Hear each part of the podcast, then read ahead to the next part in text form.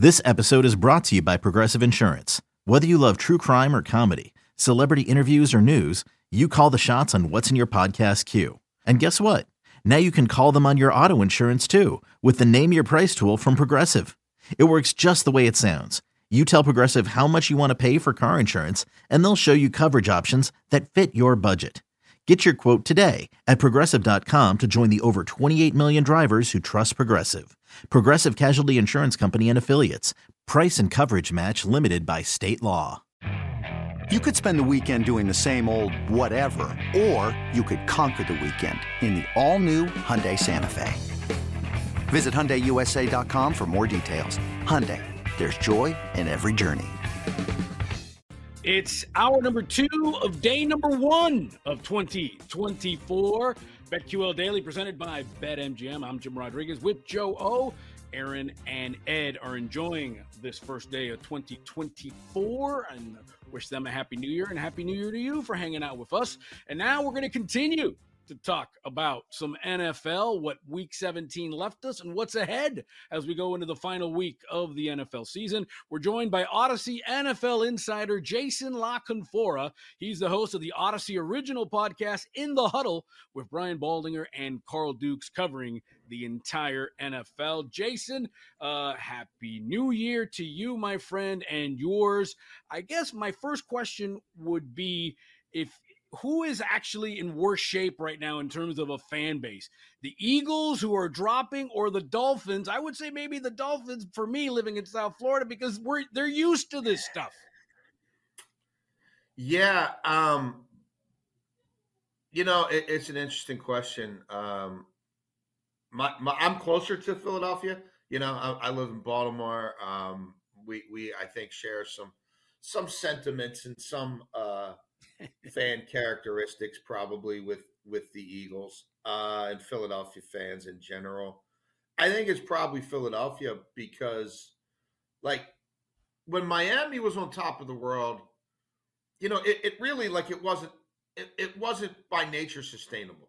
You know what I mean? Like, they weren't, like, Mostert wasn't going to average 6.5 a carry, and the chain wasn't going to average 9 a carry all season. You know what I mean? Like, they weren't going to be, efficiency-wise, maybe the greatest rushing team in the history of the game and the greatest passing team in the history of the game. And when you came out of that 70-20 game against Denver, like, really, we're now, like, what, 6 weeks into the season, and everything they're doing is off the charts. And there was inherent regression. And there's still the lingering questions of what happens when they play somebody really real, what happens when they play somebody really real on the road. The Eagles had kind of dismissed that, and the Eagles are 10-1, but the Eagles are winning in different ways. Like, the Eagles are just that team that finds ways to win. They're not as good running the ball as they were a year ago. They're not as good passing the ball as they were a year ago. They're not as good stopping the run as they were a year ago. They're certainly not as good generating pass rush as they were a year ago. The secondary sure as hell isn't good as it was a year ago, but they've all kind of been there, done that, right? They found ways to win games. They're all about winning games. Jalen Hurts has had a remarkable regular season record in that point since, they changed the system to kind of cater to him midseason a few years back. So I think it's probably a little more jarring for them because it's not like they were doing it at this level where you were like, well, what happens, when they don't run for 6 yards a carry some week, because they're not going to run for 6 yards a carry every week. Philly wasn't doing it that way. And now they both are kind of in a similar spot, right? Where they're not only have they fallen back to the pack, they've fallen back to the pack so far that their division status is in jeopardy as terms of a division winner. I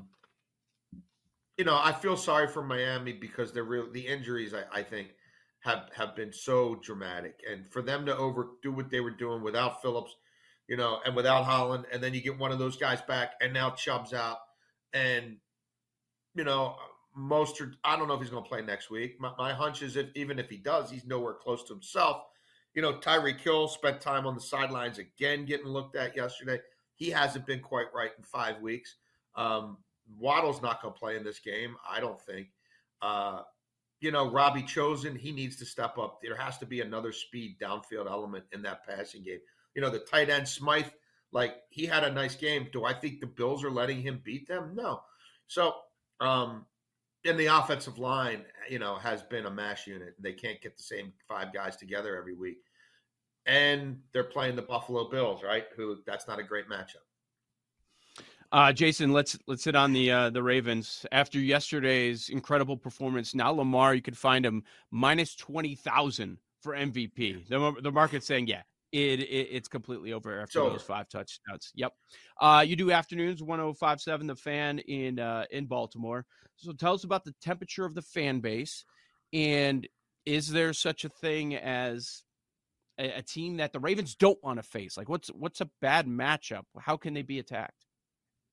Well, I don't know that the Cleveland Browns are a good matchup for anybody. And we've been talking about this on my show since Flacco returned. And Flacco, you know, look, Flacco's an iconic player here. Flacco had one of the greatest playoff runs in postseason history by any player.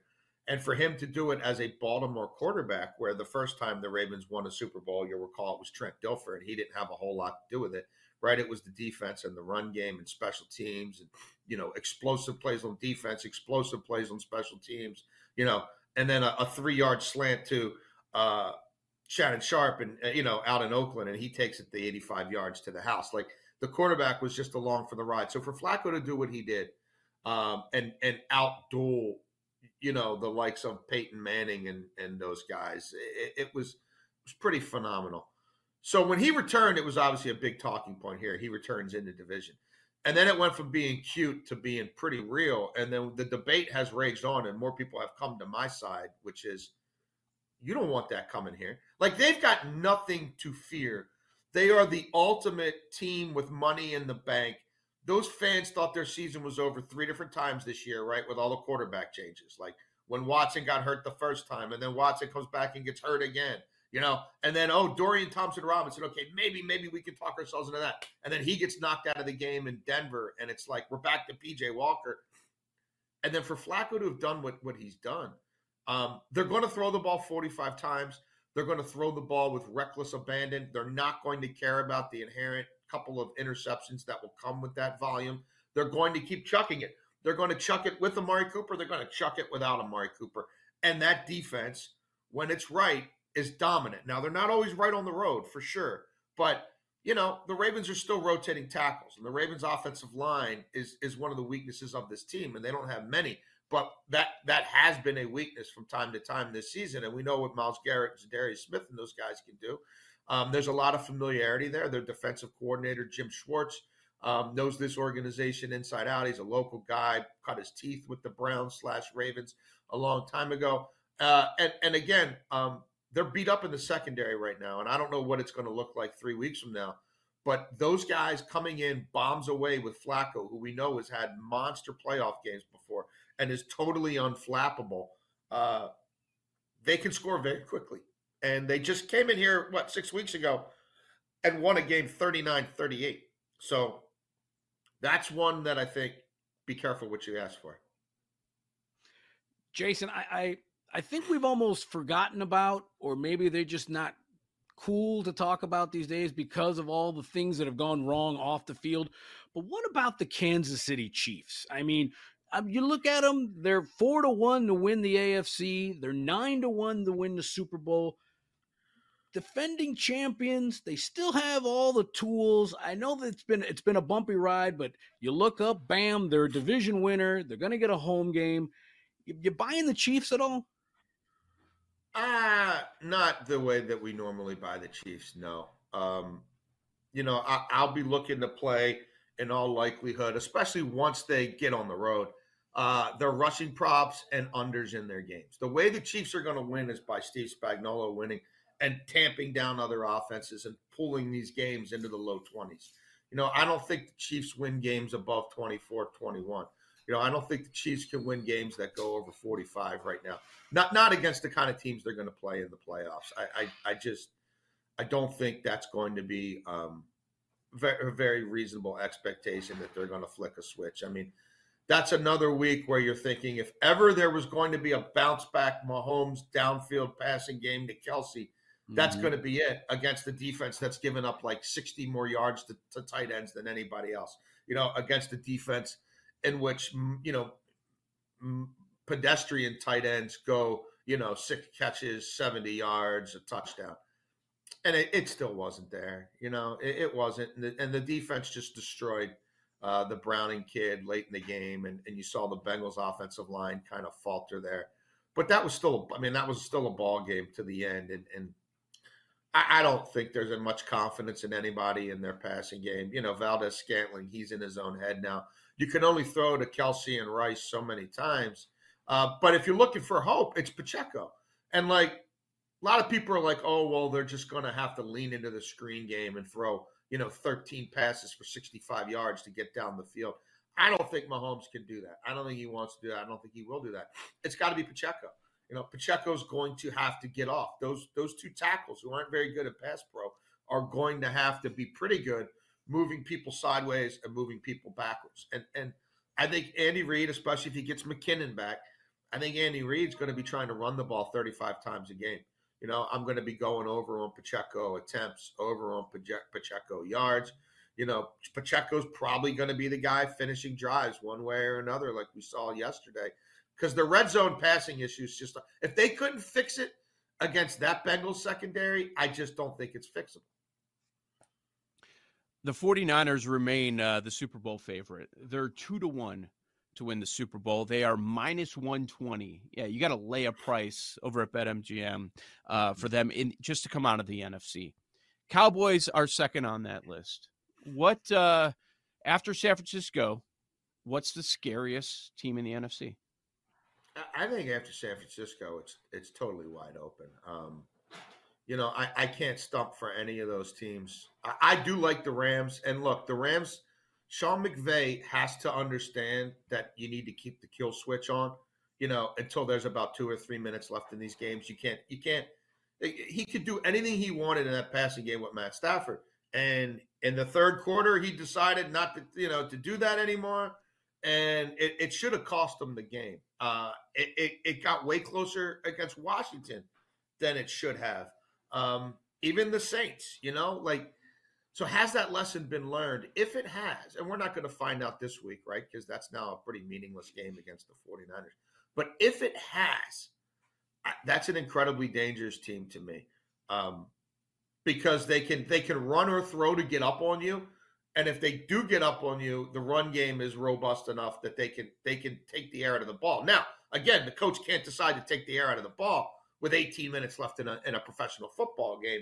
You know, especially when the other team is going to have something to play for. But I think they're pretty viable, man. I do. I mean, they're in 11 personnel 97% of the time, and people can't do much about it. Like, they're getting to 27 or 28 without trying. And then again, it's, will he step on your neck till he gets 34, till he gets 37? But, and I know Shanahan's had his number, right? But I don't think Shanahan would be real excited about facing the Rams right now.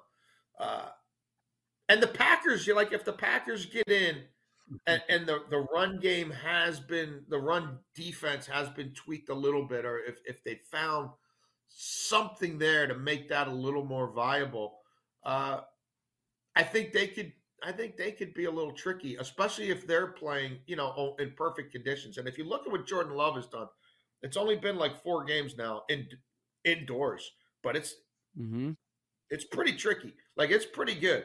Like, if they had to go back to Detroit, I might be on Green Bay's side there, even as well as Detroit runs the ball, and even as much as Green Bay struggles to defend the run. Talking to Odyssey NFL insider Jason La Canfora. Speaking of the Lions, and also speaking of the Cowboys, a tight game over the weekend, marred by a referee mistake. Lions and Cowboys, who would you give the nod to come opposed? Who can have a deeper postseason run? We both know the history of the Cowboys, but the Lions, there's a narrative there.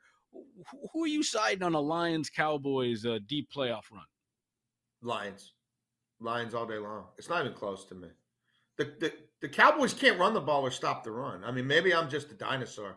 You know, I'm a child of the 70s. You know, I grew up when running backs were the faces of the league, but I'm not, like, you know, I don't have my head in the sand, and I'm very aware of DVOA and EPA and modern efficiencies in the pass game and the importance of throwing early downs and early down play action and all that. But Mike McCarthy is not a good head coach. Mike McCarthy is an especially bad head coach in close and late situations. Mike McCarthy needs to be up by 8 or more at the half.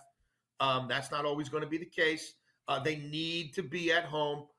Just look at their defense. People talk about the offense and what it's like when they're not on a fake surface, when they're not in a dome.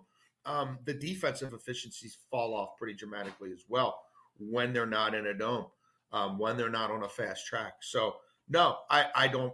They should have lost that game. I mean, look, if Ben Johnson doesn't get too cute, that game's over like in the third quarter. If they just get the volume they should have had in the run game. I buy Detroit way more than Dallas. Dallas is sitting there waiting for somebody who can play bully ball to knock them off early.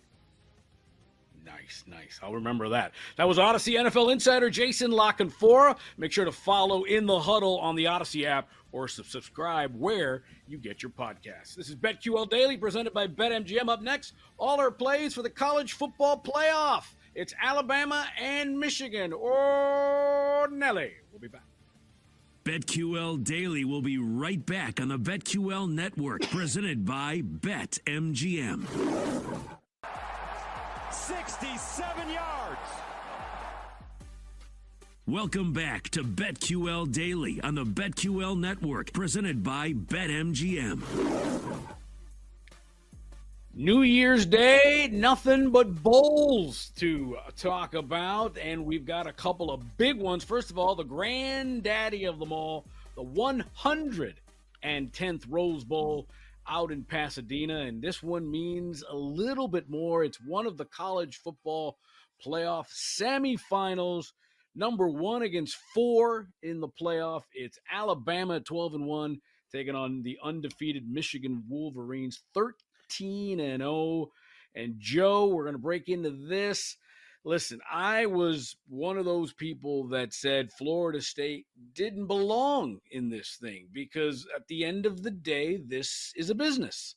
Say what you want. It's a business. It's a show. Networks pay for a lot of money. And after what Florida State did, the way they took their ball and went home in the Orange Bowl, I think it proves a point. Alabama is just good for business, and they're getting 1.5 points in this with a total of 45.5. What is your take on this, Joe? Oh, man, I can't wait for this, J-Rod. This is the game. I thought this one was going to be prime time. I'm a little surprised that they decided to flip it and make Texas, Washington later. This is lined as the closer matchup. You have the bigger schools in this one. I'm sure networks got involved in all that stuff. But man, I think you could make a strong case for either side. And I've heard a lot of strong cases for both sides. And it feels like it's starting to turn a little bit more towards that Michigan side. Early on with the amount of money that came in on the Tide, it just felt like, I'm like, man, is this thing going to flip? Like the number started to come down a little bit and there was so much Bama support. And I feel like now that we're here, we're starting to see some Michigan support from the sharper community. Where do you want to start? I guess we should start with Alabama. They're the public team. And I know, and I'm sure part of that is people want to go against the cheaters, I guess. And the other part is, though, I think you have to start with the head coaching matchup that you have here with Saban and Harbaugh. And Saban is as good as it gets. He has an opportunity is on the table here for him to win the 7th championship. And then on the Harbaugh side, struggles. 6 straight bowl losses. This could be his 3rd straight loss in the college football playoff, meaning in the semis. So, I mean, you give Saban a month to prepare. You know, he had that time to prepare, and look what he did to Georgia. I think this is fascinating. If it feels like that Georgia win has kind of made people forget about all those close games that Bama was playing during the year. So they got very lucky, became coin flippy, and they ended up on the right side of that. Like, they shouldn't have beaten Auburn. You shouldn't have won that bowl game, the Iron Bowl. Texas A&M, they were lucky. Arkansas was another game that was way too close for comfort. It's like Bama's two different teams. What we saw in the first half of the season, or at least the first month, versus what we saw the rest of the way. And it's about Jalen Milroe. And there was development with him, and it was just changing things offensively, building around him, using his legs more. And then now we get to the semifinal game, J-Rod, and Michigan's going to see Milroe, kind of quarterback they haven't seen all year, because they reside in the Big Ten. They had a soft schedule until the very end. Like, they had three toughish games all season long. And then we sat there week after week. We're like, well, Michigan looks great, but I don't really know. Michigan looks great, but I don't really know. And then we found out at the very end. Now, give them credit for winning those games, but quarterback play. If Michigan's playing from behind, does anybody trust J.J. McCarthy? You know, when they were dominating teams, McCarthy entered that Heisman conversation. But how did he do against Ohio State, Penn State, Iowa? And he's going to face a tougher defense. It's not, typically, the Bama level that we're all used to, but it's still going to be tough. And if you look at his numbers in those games, well, in one of those games, they didn't trust him to throw a pass in the second half. Or the run game was so strong that they didn't have him throw a pass all game. For Michigan, it's about Corum. It's about the run game. They're going to stick with that. I just have questions if we can trust J.J. McCarthy if they fall behind in this game. Michigan, 1.5. Fascinated to hear where you're at, J-Rod, but I'm on Bama. I'm going to take Bama in this spot. Yeah, you give me 1.5, that's fine. I'll take the 1.5, but I don't have a problem if you take them on the money line.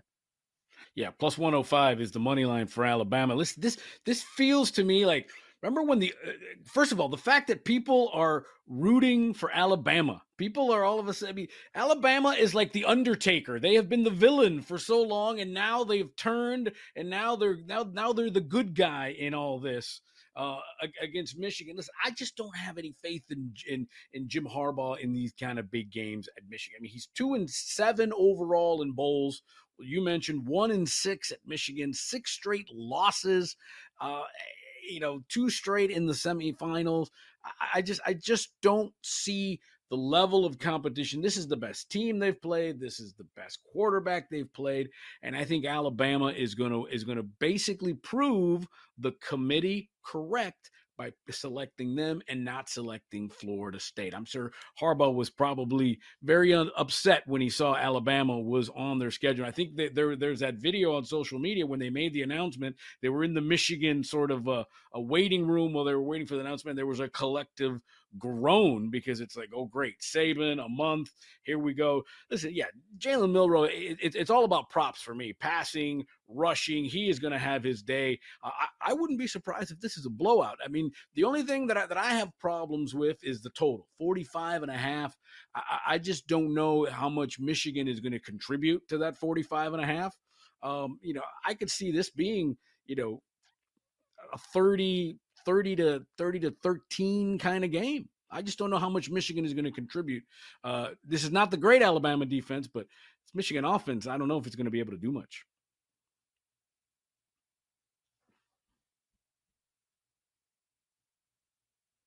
You're muted, Joe. Yeah, if I have to make a play on the total, I would go to the under, but that's where you're at? Like, if you're going to make a play, you're going to go under because you're not expecting much out of Michigan. I mean, that's a strong opinion. When you're talking about 30-13, like that's big on Bama's side. So that's your strongest play, right? Yeah. I just don't think Michigan is going to have an answer for anything that Milroe and Alabama can do offensively. Because again, I just don't think they have played anybody that they can say, okay, we beat this team, so therefore that gives us some cred. Yes, 13-0, much respect, but it's almost like, I know it's going to be blasphemous. Remember when Central Florida was undefeated? Remember when Boise State was undefeated? Right. But who did they play? And I get it, it's the Big Ten, but again, who did they play that really gave them a test? While Alabama, again, that pedigree of the SEC, man, is always going to win. Yeah, I mean, that's the tough part here. Like, we did get a sample size of a full season, right? And so we have that data, and for people are crunching those numbers, looking at that. But, you know, if we're going to keep going back to the quality of teams that they did not play, like, what do those numbers mean? You know, even with that many games, do those numbers really mean anything? Because they should be flawed then. If you're not buying into the competition, they didn't play anybody for most of the year. Like, okay, I don't have a problem with that, but then don't spit numbers at me pro Michigan, because those numbers don't really mean all that much. Mm-hmm. And we have the better quarterback on the Bama side, right? Like, you agree with that one. Yeah, well, it's funny because, you know, the first thing that someone told me is, well, look at Michigan's defense. They gave up 9.5 points a game. Yeah, that's outstanding, right? Against Iowa, great. Well, yeah, you know, yeah, they pitched 2 shutouts, but Michigan State, you know, I mean, okay, cool. You know, again, I will take even a fluky wins against Arkansas and Auburn. You know, the only thing that gives me pause, and I would bet the money line and the under in this game, is that much like the Minnesota Vikings last year, who won so many tight games and it blew up in their face, you just got to wonder if that luck is going to run out eventually, you know, sort of like a boxer who lets his opponent hang around. But I don't know if Michigan's got enough firepower to hang around. There are some people that would say, when the defense was slipping a little bit late in the season. Now, I understand toughest competition, but you could say that was after the Connor Stallion stuff was uncovered. I'm just saying, man, this is going to look, I mean, bottom line, I get it if you're on Michigan today, but for me, it's as simple as the best head coach in the country when it comes to extra prep. Flat out, the best coaching staff. Look at what Saban's done this year. I mean, in the beginning of the season, we were having real conversations about, oh, has he lost it? This is not the same old Alabama. And we're sitting here in Georgia's home right now, right? Like, people were just laughing at Florida State the other day with what occurred there. Bama's in the playoff once again. And it's crazy to say that they have a quarterback advantage in a playoff game, because Milroe was benched this year. He was straight up benched. That's how poor he was playing. But they changed things up. And now Michigan's going to be dealing with, like, they've been sitting around for a month trying to figure out, okay, how are we going to deal with the mobility of Milroe? And yeah, we'll see. The only thing that made me think was they have been having some storms in Southern California. They've been having some outrageous waves, but no rain today. You know, it's going to be chilly for Southern California. It's going to be in the low 60s, which is going to be balmy if you're from Michigan and from Alabama. But if there was rain, if the field was going to be a little bit of a slop, then maybe that plays into Michigan a little bit. But clear 40, it's going to be, you know, low 60s, high 50s, beautiful day in Pasadena.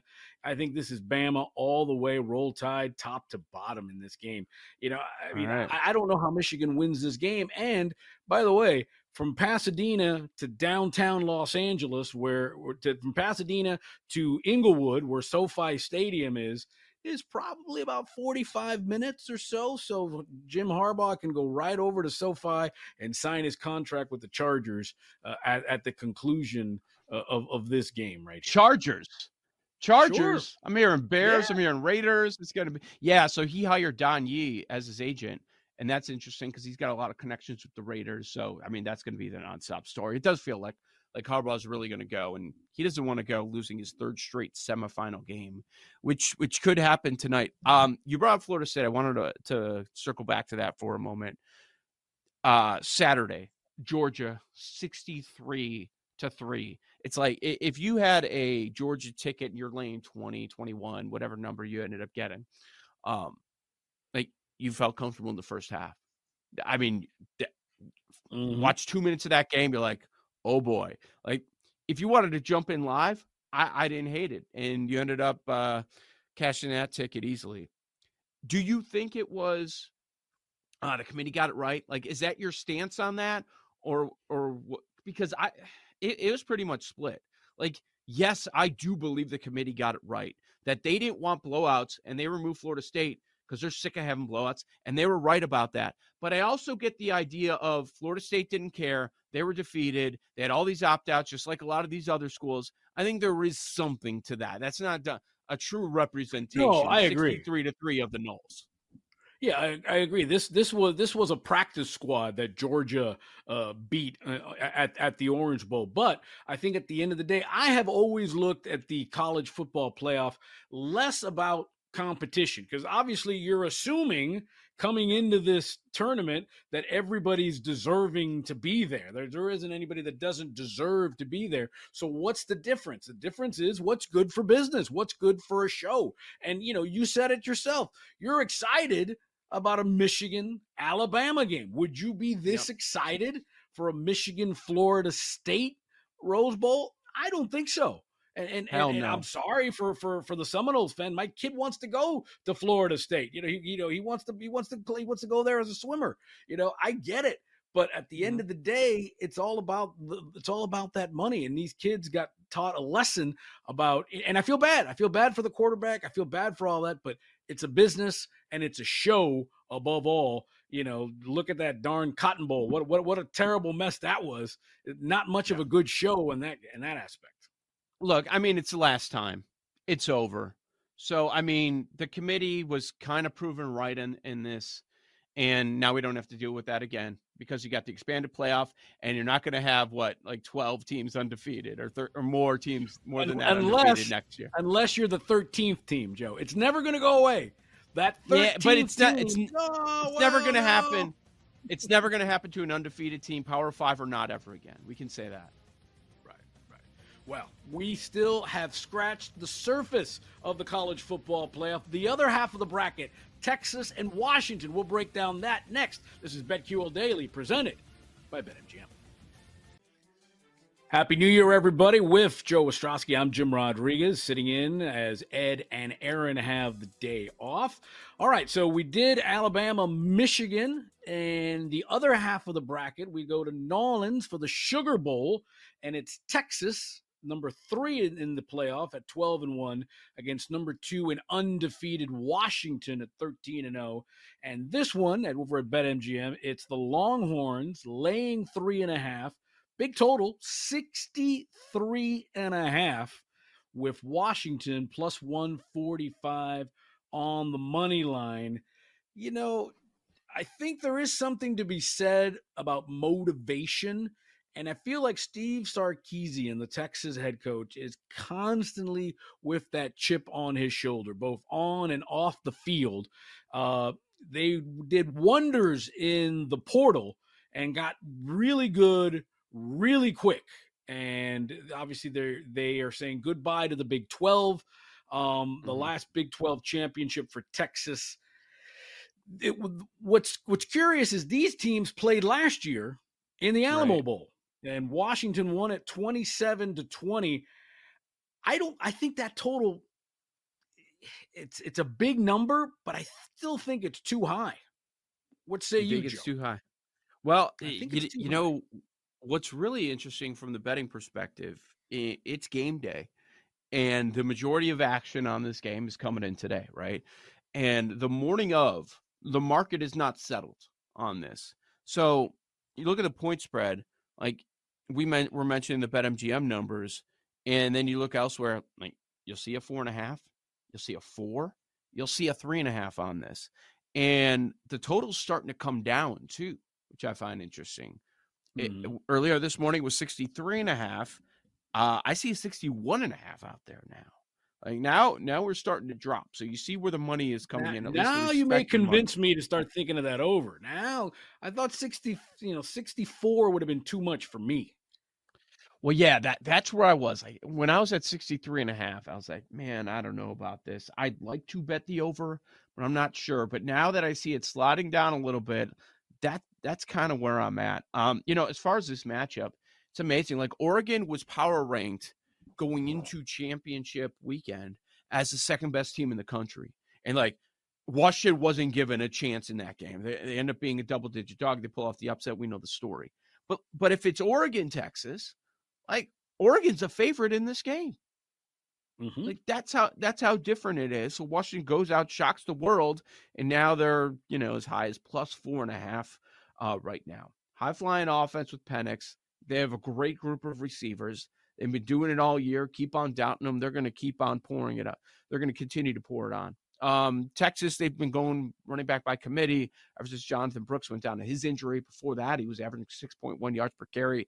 He's not going to be available here. And, you know, I think Penix is going to be able to throw up some numbers today. And this is obviously the better quarterback matchup of the two big games today. And you mentioned the Alamo Bowl, and it's amazing that they're meeting again here. But I'm going to be public, Joe, man. I'm Bama in the first playoff game and in the second playoff game, especially as it dips a little bit. I like the over 61.5. How about you, J-Rod? Yeah, that interests me. Listen, you can't run on Texas, and Washington's got a great offensive line. So that means they're not going to be interested in running, and they're going to give Penix all the time in the world. So I'm looking at props. I'm looking at more, you know, it's a big number, but Penix 313.5 passing yards. Ooh. Last I looked at, I think he's going to be there. They're not going to run the ball. You may even want to look at pass attempts. They're not going to run the ball. So they're just going to throw. Now, will that translate into that many points? I like it better over at 61.5 than I do at 63.5, but I think Penix is going to rack up those yards. I think it's going to be a fun game to watch. This smells like a big live betting situation, especially if it turns into a slugfest. If you're in the 40s or 50s at halftime, then I think we can have some fun in a live betting situation. But right now, my bet would be Penix over 313.5 passing yards. So basically, you're sitting here, you're telling me on January 1st, Joe, give it up. It's January 1, give up your New Year's resolution. Better prop with me, roll with me, right? That's what you're saying? I'm merely telling you that you should treat yourself. Okay. Everyone knows New Year's Day is like you get like one more day. Everything starts tomorrow. Like you, oh, like that is true. Over today, you get to have a beer or two as you're watching the game. The grocery stores are all closed. January, yeah, January. Yeah, that's January true. Starts tomorrow. Yeah. Okay. Are you doing dry January? You deserve it, bud. You deserve it. Ish. Dry-ish. I don't even know what that means. That means no. It means for a couple weeks. It means for a couple weeks. Like we're gonna throttle down a little bit. I've always said dry-ish is it's like being pregnant. Either you are or you're not. Right. You're either drinking or you're on not. The calendar. There's something on the calendar on like January 20th that I'm like, all right, I could see myself like giving in. Like, I mean, it's basically to go out and watch football and people are in town and like drink. So we'll see. Yeah. But I'll hold fast till then. Well, that's going to be every weekend. The playoffs start in another week.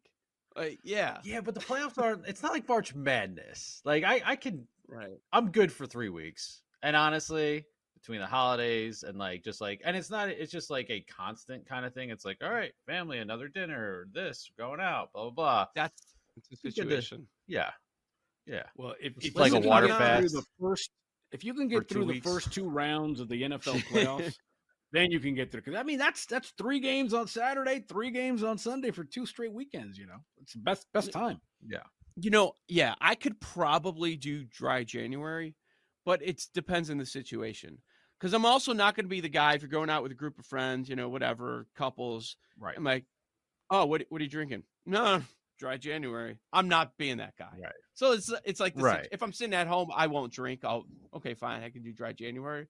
But yeah, I'm not going to be that. Like, who invents this? I mean, again, first of all, there's no nonsense November. I've never understood that one. What is November? Well, for lack of a better word, it starts with an N, but we'll call it no nonsense November, and then try January. Oh. I mean, listen, the only way I'm not drinking unless if the judge tells me I'm not drinking, that's about it. That's the only way I'm not drinking. Come on, treat yourself. You deserve it. I can't keep up with all this monthly crap. I have no idea what's happening. I can't. No. I mean, Paul, it's not necessary. You don't need to do it in November. Come on. You're not. I know you enjoy your wine, but you're not drinking every day. There's no reason for this foolishness of a dry January. No, it's just like, you know, it's more of a, I mean, I'm not going to be the newbie at the gym, but like, you know, just like get things together for a couple weeks. Get things going. You know, reset. Okay. Yeah. Get back into a normal routine. Maybe actually win some bets. You know, like when that first day of school hits, that first day of school, everyone's got the new shirt and the new jeans. They still have the crease in them and the brand new sneakers. That's how it is at the gym today. Everyone's got the brand new T-shirt that, you know, still has the crease, the wrinkles from the package, never been perspired on and everything like that. You know, immaculate tennis shoes. It is funny to see people that have no idea how to use gym equipment. And they're trying to figure it out. It's really not that hard.